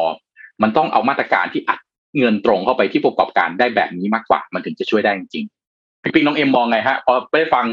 สองเรื่องที่แตกต่างกันมากแบบนี้ คือคือเห็นด้วยนะคะ แต่ว่าเอ่อมี disclaimer นิดหนึ่งเอ็มคิดว่าไอ้เรื่องเรื่องที่เราสามารถที่จะเอ่อ ทำเหมือนไบเดนได้หรือเปล่าเนี่ยเอ็มไม่แน่ใจ เพราะว่าขนาดโครงการเราเที่ยวด้วยกันอะยังมีคนที่โกงเยอะมากค่ะพี่โทมัส คืออมก่อนก่อนลดราคากับหลังลดราคา ราคาเดียวกันมันแปลว่าอะไรคะคือถ้าสมมติว่าราคาในโครงการเราเที่ยวด้วยกันอะเขาจะบวกขึ้นไปเลยนะเพื่อที่จะให้ลดลงมาแล้วอะเท่ากันอืมคือเอ็มมาลองจองอืมอโกด้าอย่างเงี้ยแล้วคือในอืมอโกด้าเนี่ยกลายเป็นว่าอ๋อราคาที่อ่าอ่านอกโครงการเราเที่ยวด้วยกันอะเขาลดอยู่เออแล้วอัน เอนั้อนแล้วพอก็เลวเราเกินเที่ยวด้วยกันปั๊บก็คือลดมาแล้วเท่ากันอย่างเงี้ย มันกลายเป็นว่าเหมือนกับ คนอ่าทุกคนมันต้องมีเนี่ยจิตสำนึกด้วยนิดนึงใช่ว่าใช่อันนี้ถ้าเขาช่วยแล้วไม่ซื่ออันสันี้ตย์พี่เสริมอะน้องเอ็มได้เลยกลไกมันจะต่างกันนิดนึงครับเอ็มเพราะว่าไอโครงการเราเที่ยวด้วยกันเนี่ย ผู้ประกอบการสามารถตั้งราคาเองได้ไงอืมเขาสามารถปรับราคาขายปรับนู่นนี่นี่เองได้ แต่ว่าการช่วยโดยการสิ่งที่ทักษะเหมือนโจไบเดนทำก็คือ ร้านอาหารมีรายได้เท่าไหร่ก็จะช่วยเท่านั้น แปลว่าถ้าเมื่อก่อนคุณแจ้งแจ้งภาษีไอคนที่โกงนึกออกไหมมันก็จะแจ้งรายได้น้อยๆไงอ่าแจ้งรายได้น้อยๆคุณก็จะได้ทดเชยน้อยค่ะเหนื่อยไปๆอ่าเดี๋ยวทีนี้ก็กลับมากลับก็มาเป็นย้กอรรนมเก่าตัวขเอองงขละองเขาเองเพราะเขาแจ้งรายได้ไว้น้อยค่ะแต่ถ้าอ่าแล้วขทำไมณะที่ส่งเงินเดือนงบอะเนี่ย เงินเดือนเนี่ย คุณไม่มีทางมันมันมันไม่มีทางเฟกได้ เพราะว่าจำนวนหัวมีทุกวันนี้อัตราการ จ้างมันถูกควบคุมโดยประกันสังคมอยู่แล้วถูกไหมครับ มันดูมันค่ะมันมันดูได้จากการจ่ายเปโรของของร้านอาหารนั้นๆน่ะ เพราะฉะนั้นเนี่ย ไอโครงการที่โจไบเดนทำเนี่ย ผมเชื่อว่า ผมว่าดูง่ายกว่าเยอะเลยนะอืมเพราะว่ามันมีเรคคอร์ดไงค่ะอืมเออถ้าไม่ส่งงบก็ไม่ได้เนาะเออถ้าปีเอ็มจะไม่ปีมีนั้บนอกไม่ว่าส่งงบปีก็ก่อไม่นนู้นได้หนูหนู ปีก่อนนู้นหนูร้านหนูขายไว้สองร้อยล้านค่ะแต่ว่าหนูแจ้งแค่ร้อยล้านอย่างเงี้ยคุณเอ็มจะเดินไปบอกเขาอย่างนี้เหรอ โดนอืมย้อนหลัตายงดิแย่ใช่ไหมเลเอยอคุณคุณก็ใช่ตายสิใช่ไหมเออเพราะฉะนั้นเนี่ยมันคนละแบบครับของของของรอบเนี้ยค่อนข้างจะด้วยระบบมันล็อกตัวเองไงเอ็มให้ผมพูดจริง ๆ นะอืมคือต่อให้มีคนโกงเนี่ย คนที่อยู่ในสถานการณ์อยู่คนที่อยู่ในภาคอุตสาหกรรมการท่องเที่ยวตอนนี้เนี่ยอืมคือโกงให้ตายก็ไม่รวยหรอกอะคือมันก็คงมีคนที่ในทุกมาตรการเนี่ย เวลาเราพูดถึงคนจำนวนเป็นสิบล้านเป็นระดับประเทศเนี่ย มันมีคนส่วนหนึ่งที่พื้นฐานอาจจะไม่ใช่คนดีอยู่แล้วอะ ก็มีโอกาสก็คือโกงโกงได้เมื่อไหร่ฉันก็โกงอะเอาจะพูดตรงๆนะ บางคนเนี่ยเขาเรียกว่าอยู่ในสถานการณ์ที่อาจจะไม่มีทางเลือกจริงๆ แต่มันโอเค เราไม่ได้หมายความว่าเราสนับสนุนให้คุณโกงนะแต่ในทางปฏิบัติเนี่ย คือเราก็ไม่ควรจะไปเอาแบบเนี่ย คนจำนวนน้อยๆที่อยากจะแบบ เออเราทำไปเดี๋ยวมันจะโกงหรือเปล่าตรงเนี้ยคือโกงเราไปออกคุณก็ต้องมีกลไกตรวจสอบน้อยค่ะอืมต้องมีใช่คุมาณตก็รต้องมีกากลรไกตรวจสอบ มีมาตรการไปแต่ว่าอย่าลืมว่าคนจำนวนส่วนมากอะเขาเขาเขาจำเป็นที่ต้องได้รับการใช่ใช่เพราะฉะนั้นผมผมว่ามาตรการมันต้อง eff- effectiveness มันต้องมี effic- efficiency และ effectiveness สูงสูงๆอะคือใช้ resource น้อยๆ การที่คุณ indirect ไปที่ consumer ก่อนแล้วกะว่าเดี๋ยวรอให้ consumer เอาเงินมาใช้จ่าย ผมว่าโอ้โหกว่าเงินมันจะไหลกลับเข้ามาที่ร้านอาหารเนี่ย มันกระปิดกระปรอยนะ แต่อย่างโจไบเดนเนี่ยบอกเลยอะคุณผม ให้ตรงตามยอดขายที่หายไป นี่คือ direct เต็มที่เลยอะแล้วเงินที่มันเข้าไปที่หน้าร้านเนี่ย ทุกอย่างของหน้าร้านมันจะจัดการได้เหมือนเดิม ยังซื้อของได้ จ่ายเงินค่าเช่าไอ้ multiplier ของเงินนะมันยังหมุนได้เหมือนเดิมอะอันเนี้ยเป็น helicopter money ที่แบบเห็นชัดเจนมากๆเลยว่าเออเนี่ยมันตรงชัดเจนนะครับไหนไหนไหนไหนแล้วผมขอต่ออีกนิดนึงนะเอ่อเอ่อในส่วนข่าวนี้หรือพี่ปิ๊กจะคั่นเจ็ดโมงครึ่งก่อนไหม นั้นต่อเลยครับต่อเลย คนฟังกำลังเอาเดืละอดเอาเดี๋ยวเอาให้เอาให้จบในส่วนของอารมณ์กำลังมาอารมณ์กำลังมาภาพภาพเศรษฐกิจนะนะเอ่อเออตอนนี้เลยเจ็ดโมงครึ่งไปนานแล้วเอ่อจำมาตรการเงินกู้หนึ่งล้านล้านได้ไหมฮะอ่าอ่าตอนจำได้ที่ครับอ่า ตอนที่เรามีเอ่อการแพร่ระบาดของโคโรนาไวรัสแรกๆเนี่ยรัฐบาลก็ออกเอ่อพระราชบัญญัติเงินกู้หนึ่งล้านล้านออกมานะครับ ในหนึ่งล้านล้านนั้นเนี่ยรู้ไหมใช้ไปใช้ไปเท่าไหร่แล้ว เราใช้เงินกู้หนึ่งล้านล้านไปนะครับ ปีที่แล้วเนี่ยใช้ไปประมาณสี่จุดเจ็ดแสนล้านนะครับ แล้วก็ตั้งแต่เดือนหนึ่งถึงเดือนสี่ของปีนี้เนี่ยเราใช้ไปรัฐบาลไม่ใช่เรารัฐบาลนะใช้ไปอีกประมาณสองจุดเก้าแสนล้านแล้วนะครับ โดยรวมเนี่ยใช้ไปแล้วประมาณเจ็ดสิบห้าเปอร์เซ็นตนะครับ ตั้งแต่มีการระบาดเกิดขึ้นจนถึงปัจจุบันเนี่ยใช้ไปแล้วเจ็ดจุดหกแสนล้านเอาสองตัวเลขมารวมกันนะครับ นี่ถ้าดูว่าในภาพรวมนะฮะเอาเฉพาะปีนี้นะสองจุดเจ็ด สองจุดเก้าแสนล้านที่ใช้ไปเนี่ย ใช้กับอะไรไปบ้างนะครับ โครงการคนละครึ่งครับเออโทษทีเราชนะใช้เยอะที่สุดนะฮะคิดเป็นประมาณสัก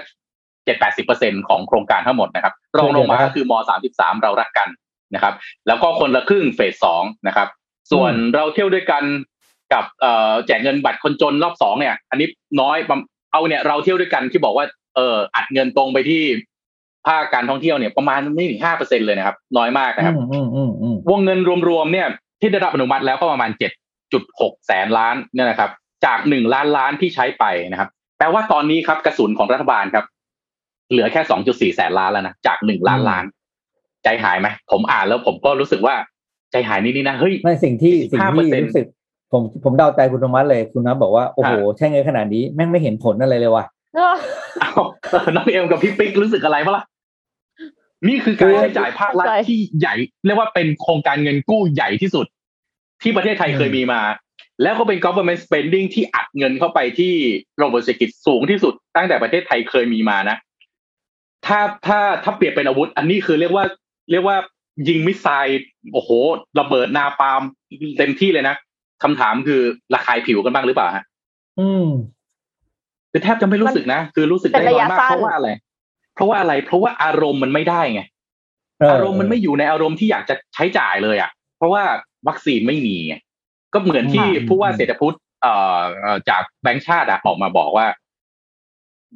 โครงการต่างๆ เนี่ยมันซื้อเวลาเท่านั้นเลยเพราะมันไม่ทำให้เซนติเมนต์หรืออารมณ์ของคนมันมันอินไปด้วยอะมันซื้อเวลาอย่างเดียว วัคซีนไม่มาเนี่ย คุณกล้าไปไหมงานเซลล์คุณคุณกล้าไปเที่ยวเต็มที่ไหมคือทุกอย่างมันไม่เกิดขึ้นนะฮะแล้วก็ถ้าถ้ามาดูเนี่ย ใน 2.4 แสนล้านที่เหลือ นี่คือกระสุนล็อตสุดท้ายนะฮะล็อตสุดท้ายจากหนึ่งล้านล้านที่เรามีเนี่ยนะครับ ที่ภาครัฐกำลังจะอนุมัติขออนุมัติเพื่อที่จะใช้ในช่วงปีที่เหลือเนี่ยนะครับ ก็คิดว่าน่าจะใช้ตั้งแต่กรกฎาคมต้นไปนะถ้าตามข่าวที่ผมอ่านให้ฟังก่อนนะนี้เรื่องของมาตรการต่างๆ 2.4 แสนล้านนี้ไม่รวมกับเรื่องมาตรการพักทรัพย์พักหนี้หรือเงินกู้รายบุคคลเมื่อกี้ที่ผมอ่านข่าวให้ฟังไปนะไอ้พวกนั้นแยกต่างหากไปนะฮะ แต่อันนี้เนี่ยเป็นการกระตุ้นเศรษฐกิจโดยตรงนะครับ พวกมมสามสามอะไรพวกนี้เนี่ยนะครับ ก็เอ่อ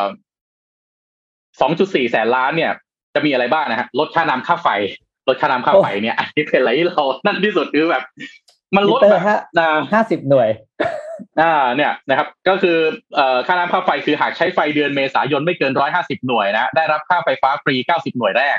หากเกินร้อยห้าสิบหน่วยจะมีจำนวนหน่วยมากกว่าเดือนเมษายน จะได้รับส่วนลดค่าไฟฟ้าส่วนค่าเอ่อส่วนค่าน้ำประปาลดลงสิบเปอร์เซ็นตนะครับสิบเปอร์เซ็นต์โอ้โหวงเงินเนี่ยไม่เกินหนึ่งหมื่นล้านนะครับมาตรการสินเชื่อแล้วก็พักชำระหนี้นะครับ ก็อ่าที่บอกไปนะ ก่อนหน้านี้นะครับ อันนี้ของส่วนประชาชนนะฮะวงเงินคือสองหมื่นล้านนะครับไอ้สองไอ้สองแสนห้าหมื่นกับหนึ่งแสนล้านที่เป็นพักซับพักหนี้กับซอฟโลนไม่เกี่ยวไม่อยู่ในนี้นะครับ ไอ้สองหมื่นล้านสำหรับประชาชนทั่วไปที่ให้ให้เงินกู้ดอกเบี้ยศูนย์จุดสามห้าเปอร์เซ็นต์อยู่ในนี้อยู่ในสองจุดสี่แสนล้านนะครับ แล้วก็เพิ่มโครงการเราชนะนะครับมสามสามเรารักกันให้เงินเพิ่มอีกสัปดาห์ละหนึ่งพันบาท เป็นเวลาสองสัปดาห์นะฮะเอ่อมีสี่สิบเอ็ดล้านคนที่บอกนะครับ วงเงินตรงนี้รวมแล้วประมาณแปดหมื่นห้าพันล้านบาทนะครับ ก็สิ้นสุดระยะเวลาใช้จ่ายในเดือนมิถุนายน ปีนี้ปีนี้นะฮะถึงมิถุนายนเท่านั้นนะครับ โครงการเพิ่มกำลังซื้อให้ประชาชนนะครับ ก็ให้เงินเพิ่มเติมเดือนละ 200 บาทนะครอบคลุม 16.1 ล้านคนอันนี้อีก 19,000 ล้านบาทครับโครงการคนละครึ่งระยะสามนะฮะสัมสนค่าใช้จ่าย 150 บาทต่อคนต่อวันไม่เกิน 3,000 บาท อันนี้ครอบคลุมอีก 31 ล้านคน โครงการยิ่งใช้ยิ่งได้นะฮะสนับสนุน e-voucher ให้ใช้จ่ายซื้อสินค้าอาหารและเครื่องดื่มไม่เกิน 5,000 บาทต่อคนนะครับต่อวันสูงสุดไม่เกิน 7,000 บาทต่อคน คาดว่าจะมีประชาชนเข้าร่วมโครงการประมาณ 4 ล้านคน อันนี้ 28,000 ล้านบาท เนี่ยโดยรวมเนี่ยนะฮะ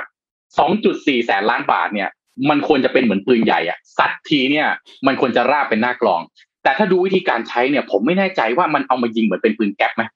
คือลดค่าน้ำค่าไฟไม่เกินร้อยห้าสิบหน่วยนะฮะอ่ามสามสามอย่างเงี้ยนะครับ สัปดาห์ละพันบาทนะครับ โครงการเพิ่มกำลังซื้อให้เดือนละสองร้อยบาทนะฮะโค รงการคนละครึ่งจำสูงค่าใช้จ่ายร้อยห้าสิบบาทต่อคนอย่างเงี้ยมันไม่แน่ใจว่ามันจะใช้กระสุนปืนใหญ่ที่เหลืออันนี้เนี่ย ได้อย่างเกรงว่ามันจะเหมือนที่ผ่านมาไหม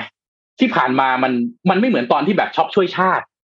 อะไรแบบนั้นอะที่แบบโอ้โหพอออกมาปั๊บเนี่ย คนก็แห่กันไปช็อปเพราะอะไรอารมณ์มันได้ feeling มันได้แล้วโหแห่กันไปช็อปตอนนั้นเนี่ย อะไรนะ สนับสนุนอะไรหมื่นห้าพันบาทหมื่นห้าพันบาทนี่ไปลดภาษีได้เท่าไหร่หลักร้อยนะแต่คนแบบโหอารมณ์มันได้มันก็ไปช็อปกันอย่างพี่ปิงน้องน้องเอ็มฟังแล้วเป็นไงฮะเอ็มเอ็มรู้สึกว่าอยากจะขอย้ำอีกทีหนึ่งว่า SME เป็นรากฐานของประเทศที่สำคัญมาก ดังนั้นเนี่ยถ้า SME เกิด lay off คนเกิดปิดกิจการขึ้นมาเนี่ยคนเนี่ยจะไม่มีงานทำถ้าคนไม่มีงานทำเอร้อยห้าสิบบาทสองร้อยบาทสามพันบาทเท่าไหร่ก็ตามเนี่ย มันไม่มีทางที่จะเยียวยาเขา แล้วก็เลี้ยงเขาได้ในระยะยาว การที่คนจะต้องมาหางานใหม่ reskill ตัวเองใหม่ เพื่อที่จะก้าวสู่งานอีกครั้งหนึ่งอะมันใช้เวลาค่ะ จะเก่งขนาดไหนเอ็มว่ามันก็มีสองสามเดือนอะแล้วระหว่างนั้นอะเศรษฐกิจประเทศจะเป็นยังไงเอ็มกลัวว่าจะมีอาชญากรรมเพิ่มขึ้น เพราะว่าคนไม่มีงานทำเพราะคนไม่มีงานทำก็เลยกลายเป็นว่าต้องขโมยของหรือเปล่าหรืออะไรอย่างเงี้ยทีนี้ปัญหาสังคมจะตามมาอีกเยอะมากแล้ว การที่พออยู่ดีๆ เปิดประเทศละ ให้นักท่องเที่ยวเข้ามาไม่มีแล้วนะร้านอาหารไม่มีแล้วนะโรงแรมที่จะมารองรับนักท่องเที่ยว คืออินฟราสตรักเจอร์ที่เราสร้างกันมาหลายสิบปีอะค่ะ มันจะพังคลืนลงไปภายในระยะเวลาไม่กี่เดือนนี้ แล้วการที่จะฟื้นฟูขึ้นมาเนี่ย เอ็มไม่รู้เลยว่าจะต้องใช้เวลานานเท่าไหร่อะค่ะ ก็ไม่อยากจะใช่ให้แบบว่าไปยิงตรง แล้วไอสิ่งที่ยิงตรงเนี่ยที่คิดว่ามันจะเข้าถึงร้านอาหารหนึ่งร้อยอย่างที่พี่ปิ๊กบอกมันไปต่างประเทศแล้วมันไปสิงคโปร์ละสามสิบอย่างเงี้ย คือมันก็อืมมันก็กลายเป็นว่าคือจากร้อยหนึ่งที่ยิงไปเหลือแค่เจ็ดสิบแล้วเจ็ดสิบที่ว่านั้นนะคะกลายเป็นว่าคนที่รับเงินน่ะ ก็คือก็คือรับเงินเป็นวันๆน่ะนึกออกไหมมันไม่ได้ยั่งยืนเลยนะ มันไม่ใช่ว่าอะบังคับให้เขาไปเทคคอร์สอะไรสักอย่าง ซึ่งทำให้เขาสามารถที่จะ ทำอาชีพอื่น ๆ ที่มันไม่ใช่ซันเซ็ตได้ หรือว่าทำอะไรที่มันมีประโยชน์ระยะยาวอะ แต่คือมันคือการกินการใช้ในแต่ละวัน คือมองอืมมุมหนึ่งคือการทำให้เงินมันหมุนไปในเศรษฐกิจใช่ไหมคะ แต่เอ็มรู้สึกว่าถ้าสมมติว่าเงินหมุนในแบบเนี้ยแล้วร้านอาหารแล้วธุรกิจ SME มันตายอะ ในที่สุดแล้วอะ เราจะเหลือแต่ซาก มันจะอืมไม่มีอะไรที่กลับมาได้อะค่ะจริงอืม คือเหนื่อยเหนื่อยมากับฟังแล้วแบบเห็นมาตรการแล้วก็อืมแต่ละอย่างและที่สำคัญจะบอกให้นะพอดีพี่เป็นพี่เป็นเซลล์มาก่อนใช่ไหมพี่ก็จะอยู่ร้านค้าต่างจังหวัดก็จะเห็นวิถีชีวิตคนต่างจังหวัดทั่วไปอะไอไอมอสารพัดมอที่ไปใช้แล้วลดราคาไอลดไอใช้ช่วยจ่ายเงินคนละครึ่งอะไรก็แล้วแต่เนี่ย ถ้าตามร้านทั่วไปที่เขารับเนี่ยถ้าคนอ่าเอ็มนุ้มเอ็มมุธมารู้ไหมครับ ยอดขายทุกวันของร้านโชห่วยในต่างจังหวัดอะ ประมาณสี่สิบเปอร์เซ็นทุกวันนะคือเบียร์กับบุหรี่นะอืม เออ แปลว่าอะไรแปลว่าเงินที่คุณรัฐบาลช่วยช่วยคนไปซื้อเบียร์อุ้ยอันนั้นก็ไม่น่าจะดีนะคะ แต่เขาซื้ออืมเข้าไปซื้อเองไงคนต่างพอเขามีตังค์เขาก็ไปซื้อเขาซื้อพวกนี้ก่อนอยู่แล้วไงครับ อันนี้ก็ต้องอืมก็ต้องภาพภาพรวมเนี่ยอันนี้เป็นความเห็นส่วนตัวนะ ก็ต้องบอกว่าอืมเออเราอ่านข่าวมาแล้วก็อยากจะให้มาตรการกระตุ้นมันมันมันมันมีประโยชน์จริงๆอะนะฮะส่วนส่วนเอ่อข้อมูลเนี่ยก็ต้องขอบคุณข้อมูลจาก EIC นะครับ แต่ว่าโดยโดยโดยภาพของการกระตุ้นเศรษฐกิจเนี่ยก็อยากจะยังไงอะอยากจะให้ภาพเศรษฐกิจมันสดใสนะครับ เพราะว่ากระสุนเอ่อเอ่อนัดสุดท้ายเนี่ยเราก็อยากจะให้กระสุนมันมันมัน effectiveness สูงจริง ๆ นะครับเพราะโดยภาพรวมเนี่ยอืมันก็เรียกว่าภาครัฐเราก็ต้องเข้าใจเขาส่วนหนึ่งนะคืออมอืมจะช่วยเราเฉก็พาะจุดเนี่ย มันก็แหม เออคือไม่เข้าขายไม่ออกนะถ้าช่วยเฉพาะจุดเออเออเออแต่พอช่วยกระจายมากปั๊บเนี่ยกระสุนในมือมันก็ มันก็มีเท่านี้อืมเออจะอืมให้ทำยังไงนะฮะก็โดยโดยภาพรวมเองก็ต้องเห็นใจภาครัฐนะครับ แต่อีกแง่หนึ่งก็ให้กำลังใจผู้ประกอบการทุกรายจริง ๆ เพราะว่าเราเองก็ทำธุรกิจเหมือนกันนะเราเราก็ เออคือไม่เข้าขายไม่ออกว่าภายใต้สถานการณ์แบบนี้ มันจะทำยังไงให้เอ่ออารมณ์นะจะกลับมาเอ่อเอ่อช้อปปิ้งนะซื้อของอืมกระตุ้นเศรษฐกิจได้เหมือนเดิม แต่แง่หนึ่งเอ่อถ้าอารมณ์มันยังไม่ได้ แล้วจะทำยังไงล่ะมันก็ต้องมีการกระตุ้นเศรษฐกิจแบบนี้ก็จะให้คนเนี่ย ลุกขึ้นมาแล้วก็เออโอเค เราจะเราจะเราได้เราได้การกระตุ้นมาแล้ว เราก็ไปใช้จ่ายแล้วก็ไปเอ่อทำให้เศรษฐกิจมันหมุนเวียนให้มัลติแพคไฟเออร์มันเกิดนะครับอะวันนี้ข้อมูลอาจจะจัดหนักไปสักนิดนึงนะครับแต่ก็เอ่อโดยภาพรวมก็ยังอยากให้ทุกทุกท่านไม่ไม่เอ่อ ไม่ปไม่ระเคมารียทดจนเกินไปนะครับเพราะสุดท้ายเนี่ย เดี๋ยวพี่โทยังไงเรามัก็สต้องมาถึงขั้นนี้แล้วบอกไม่เครียดอ๋อมันมันคือความเป็นจริงเนาะคือก็ต้องเอพูดอมันตคืรองคๆวามว่ามันจริคืงอความคืเป็อนจริงรู้ก่อนไว้ เราต้องรู้อ่าว่า เราจะได้อะไรเราต้องแค่รู้ไหนว่าสถานการณ์จริงๆตอนนี้ที่เราเจออยู่อืมคืออะไรนะมันเป็นสถานการณ์ที่เกิดจากโคโรนาไวรัสมันเกิดจากโควิด -19 นะมันเลี่ยงไม่ได้ ที่มันจะทำให้เราต้องอยู่ภายใต้สถานการณ์นี้ แต่อีกแง่หนึ่งเราเข้าใจสถานการณ์แต่ความเป็นจริงแล้วเนี่ย สิ่งที่เราจะทำ หลังจากเนี้ยที่เราจะช่วยกันได้คืออะไรอืมเราออกมาช่วยกันจับจับจ่ายใช้สอยไหมนะครับ เราดูแลตัวเอง social distancing ไหมเรายังเรียกว่าเอาเราอาจจะมีบางอย่างไม่พอใจบ้างนโยบายบางอย่างอาจจะได้คนนั้นแต่กระทบคนนี้บังเอิญคนที่โดนกระทบเป็นเราบ้างอย่างเงี้ยเป็นต้น เออ เราเราจะทำยังไงให้ทุกอย่างมันยังขับเคลื่อนไปได้นะอย่างน้อยก็ต้องก็ต้องขอบคุณนะฮะก็ยังต้องขอบคุณภาครัฐนะฮะที่มีมาตรการออกมา ก็ต้องพูดตรงๆว่าถ้ามีมาตรการออกมายิ่งแล้วใหญ่นะฮะยิ่งแย่เข้าไปใหญ่ นะฮะอ่าเนาะก็ขอบคุณข้อมูลจาก EIC ด้วยนะครับ ค่ะพี่ก็ปิ๊กทั้งหมดนี้นะฮะอ่าอันนี้อันนี้ก็ต้องบอกว่าเป็นการคาดการณ์นะครับ เป็นการอืมข้อมูลข้อมูลของการเอ่อเอ่อมาตรการกระตุ้นอะไรต่างๆ นี่เป็นการคาดการณ์จาก EAC ทั้งหมดนะฮะเราเองต้องรอทางเอ่อภาครัฐเนี่ยออกมาเอ่อเรียกว่าอะไรให้ข้อมูลอีกทีจริงๆว่าเอ่อโดยรวมเนี่ยของการกระตุ้นทั้งหมดเนี่ยภาพจะภาพจะเป็นอย่างไรกันแน่แต่การคาดการณ์ก็ก็ อะมันอาจจะไม่ได้หนีไปจาก จากตรงนี้ได้มากสักเท่าไหร่ ยกเว้นว่าจะมีอะไรที่เปลี่ยนแปลงไปจากนี้นะครับ อืมอะเราเราปิดท้ายเหนื่อยๆอะไรดีๆหน่อยไหมคะเจ็ดอะครึ่งปิดไหมท้าคะยด้วยพี่ปิ๊เจ็ดโมงครึ่งแล้วกันเจ็ดปิดท้ายตอนแปดจะโมได้งฟิลกู๊ดนิดนึงจะได้ฟิลกู๊ดก่อนส่งทุกคนไปทำงานนะครับ วันนี้เอาบทความเรื่อง how to get motivated to work and start your day with positivity นะครับ โดย Ben Fanning นะครับ ก็เขาก็บอกว่าทำให้เราวิธีการที่จะทำให้เรารู้สึก กระฉับกระเฉงแล้วก็เริ่มต้นวันใหม่ด้วยพลังบวกนะครับ มีวิธีอะไรบ้างครับ อ่า วิธีแรกนะครับเขาบอกว่า remind yourself why you work นะครับ ก็คือกลับไปคุยกับตัวเองนะครับ แล้วก็เตือนตัวเองบ่อยๆว่าเหตุผลที่เราเลือกตัดสินใจทำงานนี้เนี่ย เพราะอะไรนะครับ เพราะว่าเหตุผลในการที่เราเลือกทำเนี่ย มันจะเป็นตัวผลักดันที่ดีให้เราลุกขึ้นมาทำงานนั้นอย่างมีความสุขนะครับ สมมุติว่าเราอ่าเป็นคนชอบ ทำอาหารใช่ไหมแม้ว่าเมื่อวานเราขายไม่ดี แต่ว่าวันเนี้ย ถ้าเรารู้สึกว่าเราตื่นมาเราจะได้ทำอาหารเมนูใหม่ๆใช่ไหมทำอาหารอร่อยๆให้ใครได้ทานเนี่ยมันก็จะเป็นแรงให้เราตื่นขึ้นมาแล้วก็เดินเข้าครัวเปิดร้านให้บริการลูกค้าอะไรอย่างเงี้ยนะครับอะข้อต่อมาครับ บอกว่า use the Hemingway technique อันเนี้ยผมว่าหลายคนอาจจะไม่เคยได้ยินคุณธรรมะรู้จักเอิร์น Ernest Hemingway ไหมครับ รู้สึกแกแต่งหนังสือเรื่องอะไรนะอ่า ที่ ผมไม่รู้ว่าแกแต่งหลายเรื่องมากแต่ว่าแกเป็นนักเขียนระดับตำนานคนหนึ่งนะครับแกแต่งกระแต่งนัง fiction ปกติเนี่ยเอ่อเฮมิงเวย์เนี่ยก็จะเขียนหนังสือแบบที่ว่าเขียนเก่งมากนะครับ แล้วก็แกแนะนำเทคนิคอันหนึ่งเขาเรียกว่าเขาเรียกว่า Hemingway technique ก็คือสิ่งที่ทุกคนยอมรับเลยคือบอกว่าแกแกมีงานเขียนเขียนได้ทุกวัน และเขียนได้ต่อเนื่องยาวนานมาก เขาบอกเขาเปิดเผยว่า วิธีการที่เขาบริหารตัวเองเนี่ย ให้ตื่นขึ้นมาแล้วทำงานต่อได้เลยก็คือ เขาจะเขียนแกเขียนละครแกเขียนแกเขียน fiction นะบอกแกจะเขียนเรื่องอะไรต่างๆ ไว้เนี่ย จนถึงเรื่องที่ที่ว่าถึงจุดที่ดีที่สุดของช่วงนั้นที่กำลังเขียนนะ แล้วแกจะหยุด อืม แล้วแกก็แบบไปนอน แล้วพอตื่นมาวันรุ่งขึ้นเนี่ยแกรู้ว่าแกจะเขียนอะไรต่อ แกเขียนต่อได้เลย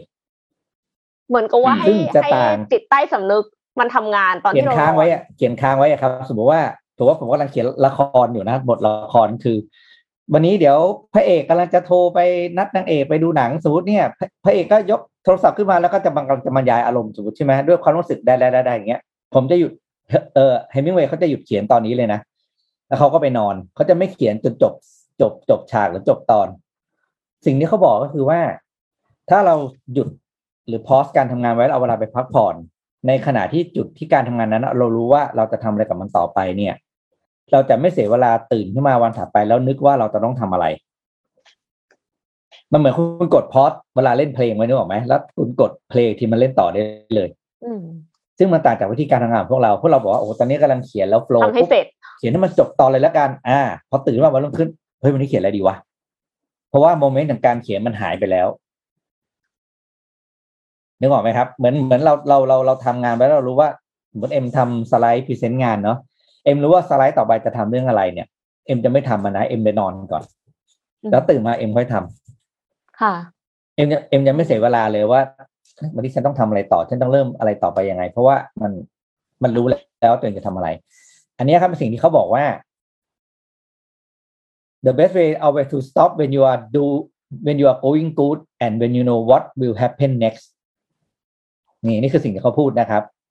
if you do that every day when you are writing a novel you will never be stuck ก็คือคุณจะเขียนได้ไหลลื่นตลอด ไม่ไม่ติดเลยว่าเอ้ยวันนี้ตื่นมาเราจะเขียนอะไรดี แปลว่าอะไรครับ แปลว่างานการของเราเนี่ยจะโฟล์มากในวันนั้นเพราะตื่นมาปุ๊บเราเริ่มงานได้เลยเราไม่มานั่งเสียอารมณ์ตอนเช้าว่าเอ้ยวันนี้ต้องทำอะไร เราต้องดื้อๆอย่างนี้นะครับ คือตื่นมาทำงานได้เลย เทคนิคที่สามครับ take control ก็คือพยายามควบคุมสถานการณ์หรือสิ่งแวดล้อมที่เกิดขึ้นกับตัวเอง ให้เริ่มต้นวันทำงานกับคนที่มีไฟสร้างสรรค์และเราอยากเจอนะครับ มันก็จะเป็นวันที่เหมือนกับเราได้ energy ที่ดีเข้ามานะเราอยากทำงานกับคนนี้เราอยากเจอคนนี้ เราเข้าไปใกล้ชิดเขาตอนเช้า อาจจะเป็นการไปนั่งคุยตอนอ่าสั้น ๆ ที่มุมกาแฟของบริษัทก็ได้นะครับ แล้วก็คุยกันอะไรอย่างเงี้ยก็จะได้พลังบวกจากโมเมนต์ของการคุยนั้นมา เพื่อเป็นแรงทำงานของวัน ข้อต่อมาครับ break big tasks into small objective อันนี้ก็ง่ายๆเนอะก็คือ เบรกงานใหญ่ๆเอามาเป็นข้อย่อยๆที่ต้องทำนะครับ แล้วมันจะทำให้เราสึกว่า ทุกๆการทำ objective แต่ข้อสำเร็จเนี่ยมันก็จะเป็นแรงให้เราทำข้อต่อไปได้ง่ายขึ้นนะครับ แล้วก็ต่อเนื่องจากข้อเมื่อกี้คือ celebrate big and small achievement นะครับ อย่ามองข้ามพลังความสำเร็จเล็กน้อยแต่ละครั้งก็คือ objective เรื่องเล็กที่เรา break ออกมานั่นแหละ ถ้าเราทำมันได้เนี่ย มันก็เป็นพลังให้เราทำเรื่องที่ใหญ่ขึ้น จำนวนมากขึ้นไปเรื่อยๆในแต่ละวัน อย่ามองข้ามพลังของความสำเร็จเล็กๆน้อยๆนะครับ เพราะว่ามันมีผลจริง ๆ นะครับ นี่ก็เป็นห้าเทคนิคที่ทำให้เรา motivated to work ในแต่ละวันได้นะครับอะน้องเอ็มคุณธรรมัสเสริมอะไรไหมก่อนส่งทุกคน ของเอ็มอะค่ะไปทำงานถ้าสมมติว่าเป็นเรื่องอย่างที่บอกว่าเรื่องเขียนหรืออะไรอย่างเงี้ยเรารู้ว่ารู้ว่าอืมวันต่อไปอืมจะทำอะไรต่ออะเอ็มจะเขียน to do list ไว้ ไม่งั้นเอ็มจะนอนไม่หลับพี่ปิ๊กอืมอืมคือเอ็มจะลงไปนอนเสร็จแล้วเอ็มก็จะแบบเฮ้ยเดี๋ยวพรุ่งนี้จะลืมไหมนะเฮ้ยเดี๋ยวจะอย่างงู้นอย่างนี้ก็ต้องลุกขึ้นมาแล้วก็ไปจด to do list ในสมุดก่อน แล้วเสร็จแล้วถึงคือเคลียร์เคลียร์สมองทุกอย่างอะค่ะแล้วถึงจะนอนได้ ไม่งั้นจะนอนไม่ได้เลยอืมแต่ว่าวันต่อมาก็คือจะมาเปิด to do list ว่า โอเค เมื่อวานนี้เราเขียนว่าเราจะต้องทำอะไรบ้างแล้วค่อยจัด priority ว่าจะทำอะไรก่อนทำอะไรหลัง บางทีมัน based on อารมณ์ด้วยนะ คือไม่ได้หมายความอืมว่า คือทำสิ่งที่สำคัญที่สุดตอนเช้าของวันเนี่ย มันจะทำได้ บางทีมันทำไม่ได้ ถ้าถ้ามันทำไม่ได้แล้วเราอืมฟอสตัวเองอะกลายเป็นเราก็จะไม่ได้ทำอะไรเลย แล้วเราก็จะรู้สึกเฟลไปทั้งเช้า แต่ว่าถ้าสมมติว่าอารมณ์มันอันเนี้ยมันเป็นทาร์กเล็ก ๆ ที่ทำแค่สองนาทีแล้วมันเสร็จอะ บางทีเราก็ต้องทำอันนั้นก่อนอะเพื่อที่จะให้ keep อืม the momentum going คือถ้ามันมี momentum แล้วอะค่ะ สักพักหนึ่งอะมันจะได้เอง บางทีอะก็ต้องแบบไปคูลดาวตัวเองทำอย่างอื่นนะ สมมติว่า work from home อย่างเงี้ยบางคนอาจจะไปทำสวนทำกับข้าว หรือว่าบางคนอาจจะแบบไปดูคลิปหมาแมวเล็กๆอะไรอย่างเงี้ยค่ะ แล้วเสร็จแล้วพออารมณ์มันดีขึ้น พอเครียดน้อยลง มันก็เริ่มจะคิดอะไรออกทำงานต่อไปได้อะค่ะอืมเออผมแตกต่างไงผมกับ เวลาที่จะเข้านอนพักผ่อนนะผมจะผมจะ แล้วมันมีเรื่องนู้นเรื่องนี้ว่าเอ้ยเดี๋ยวพรุ่งนี้ต้องทำอันนี้อันนี้เอ๊ะอันนี้จะลืมหรือเปล่าเนี่ยผมจะคิดว่า เดี๋ยวให้เป็นตัวชั้นวันพรุ่งนี้เป็นคนจัดการแล้วกัน วันเนี้ยพักให้เต็มที่ไปก่อนเลย คือจะเรียกว่าช่างช่างมันก็ได้นะหรือถ้าภาษาผมเวลาจะนอนก็ช่างแม่งอะไรของน้องเนี่ยขออภัยนะอืมอืมอืคือมช่างมันแล้วก็ถือว่าเรื่องพรุ่งนี้เนี่ย เราวันพรุ่งนี้เราก็เป็นคนใหม่อีกคนหนึ่งแล้วนะก็ เอ่อแล้วก็ให้วัดเราในวันพรุ่งนี้เป็นคนที่จะต้องไปรับมือเรื่องที่มันจะเกิดในวันพรุ่งนี้อีกทีจะเรียกว่าวัดดวงหรือเปล่ามันก็ไม่เชิงคือ ในแต่ละวันผมก็จะทำเรื่องของวันนั้นให้ดีที่สุดก่อนนะครับ ได้เท่าไหร่ เต็มที่เท่าไหร่ได้แค่ไหนได้แค่นั้นนะครับ เช่นมาอ่านข่าวเนี่ยบางบางวันนะผมก็อ่านข่าวแล้วผมรู้สึกว่าวันนี้ผมอ่านข่าวแล้วตัวเองยังรู้สึกฟังไม่รู้เรื่องเลยอะเออเราอ่านอะไรไปอะไรเงี้ย ผมก็จะเวลาวันเอ่อผมก็จะบางทีก็อาจจะแบบวนๆเอ๊ะข่าวนั้นทำไมเราไม่อ่านแบบนี้เอ๊ะเรื่องนี้ทำไมเราไม่พูดแบบนั้นอะไรทำนองนี้เนี่ย นะครับ หรือแม้กระทั่งเป็นเรื่องงานที่บริษัทเนี่ยเออตอนประชุมเอ๊ะทำไมเรื่องนี้เราไม่แบบนี้เออทำไมตอนนี้เราไม่ส่งอีเมลนั้นออกไป ผมจะทำทุกเรื่องอยู่ในวันนั้น จบให้ดีที่สุดก่อน แล้วพอเข้านอนผมจะต้องตัดทุกอย่างเลย จะไม่พยายามไม่คิดถึง ไปอ่านการ์ตูนบ้างแหละคือไปทำอะไรที่แบบว่ามันออกจากเรื่องปกติไปเลย แล้วก็นอนเต็มที่ เสร็จแล้วเรื่องของวันพรุ่งนี้วันตัวของผมเองในวันพรุ่งนี้รับมือไปแล้วกัน จะจะจะเป็นแบบนั้นจะจะคนละแบบกันอืมก็แล้วแต่สไตล์ของแต่ละคนใช่ ต้องใช่ต้องเพราะต้ว่าองมีความสามารถในการตัดมากเลยนะแต่ไม่งั้นไม่ไหวแต่เหมือนกันของตัวเองอะเราก็ต้องรู้ เราต้องรู้ใช่ได้ว่าเราเหมาะกับสไตล์ไหนนะ อันนี้จำเป็นจริงๆใช่เพราะถ้าเราไม่รู้ว่าอันไหนเหมาะกับเราเนี่ย เราจะลองมั่วซั่วไปหมด แล้วสุดท้ายเนี่ยเราจะหา ไอไอไอวิธีที่มันเหมาะกับตัวเราไม่ได้ เพราะว่าอย่าลืมนะต้องกลับไปอ่านหนังสือเรื่อง The Power of When อะเพราะคนเราไม่เหมือนกันไงบางคนทำงานดึกได้ดี บางคนทำงานแนวนี้ได้อะไรอย่างเงี้ยคือสุดท้ายเราต้องเริ่มต้นจากการรู้จักตัวเองก่อน อืม อย่างพี่เนี่ยโอเคจะจะรู้สึกดีคือถ้าได้ ถ้าช่วงอะไรนะ ก่อนนอนหรืออะไรซึ่งนอนจะเขียนว่าวันนี้ทำอะไรเสร็จบ้าง แต่พรุ่งนี้อ่าช่างแม่งเหมือนนะครับ เดี๋ยวค่อยว่ากัน แต่ว่าเนี่ยกูทำอะไรเสร็จอ่าแล้วจะแฮปปี้นอนสบายอะไรอย่างเงี้ยอืม ค่ะ เอ้วันนี้เราลืมถามคำถามหรือเปล่าครับ ลืมครับแต่วันนี้วันนี้ไม่ได้มี เอ๊ะวันนี้เขาเรามีของแจกเหรอคะพอดีผมไม่ได้ดูมีไหมอืมเหมือนเออเหมือนจะไม่มีมีไหมนะคะเอาไม่มีโอเคใช่ไหมอ่านมารูปไปแจกพรุ่งนี้นะ มีค่ะโอ้ได้วันค่ะนี้เรื่องก็เยอะส่งจริงทุกคนไปทำงานนะคะ ก็ใช่แล้วขอให้ be ข่าวเศรษฐ motivated กิจนะคะยาวไปเนี่ย to วันนี้ work today นะคะ อย่างที่อืมพี่ปิ๊กอืมบอก หวังว่าเจ็ดโมงอืมครึ่งของพี่ปิ๊กวันนี้จะช่วยทุกคนได้ค่ะเราจะเยียวยาทุกคนได้นะครับ ค่ะเออเอ้ยวันนี้ติดล้อเข้าเทรดนะคุณสมัติสำหรับเอาเลยนักลฮะงทุนวันนี้ติดล้อเข้าเทรดวันแรกวันนี้นะครับ ไม่ได้หุ้นกับนัเขาลครังบทุนผม นักลงทุนก็ไปลุยกันได้ ใครที่พลาดตอนจองวันนี้แหละครับวันโอกาสที่คุณจะได้เป็นเจ้าของหุ้นติดล้ออ่าแต่เป็นราอะไรคาที่เท่าไหน่าร่สนไม่ใจรู้นะนะอืมเพราะว่าเป็น small lot first แบบนี้ซึ่งน้อยมากที่จะได้เห็นนะครับ ก็รู้สึกมีผู้ถือหุ้นรายย่อยได้ไปหลักหมื่นคน หลักหลายหมื่นคนได้ไหมฮะอ่าอ่าครับ น่าสนใจก็มากว่าภาพจะออกมาเป็นยังไงอ่านะไปปกติดูนสถาบันเนี่ยเวลาที่มัน IPO ปั๊บเนี่ยสถาบันก็จะถือไว้กวาดเรียบนะฮะอืม ยังยังยังไม่ขายออกนะฮะแต่พอเป็นรายย่อยเนี่ย ไม่แน่ว่าอาจจะมีการขายออก เรียกว่าสภาพคล่องนะของหุ้น อ่า มาเก็ตอาจโตจะมันจะเยอะวันนี้ อืม อ่าหรือเปล่านะครับก็เหมือนนั่นน่ะขงเหมือนไทย OR วันแรกอะใช่ไหมวันนั้นโอ้โหตลาดแทบแตกโบรกเกอร์ยิ้มเชียววันนั้นอะ กระฉูดเลยทีเดียว ใช่อะส่งทุกคนเข้างานนะครับ ก็ขอบคุณ Top Colorado Time นะครับ ผู้เรียกผู้นำเข้าและจัดจำหน่ายในกาโอริสนะครับ ขอบคุณ SCB นะครับแล้วก็ SBAC นะครับสำหรับข้อมูลดีๆ แล้วก็อยู่กับพวกเรามายาวนานนะครับ ขอให้อยู่กันไปเรื่อยๆนะครับ แล้วก็ขอบคุณคุณผู้ชม Mission Daily Report ทุกคนนะครับ พบกันใหม่วันพรุ่งนี้นะครับ สวัสดีครับ สวัสสวัสดีดีครับค่ะ Mission Daily Report Presented by สาสีแอคเนโซ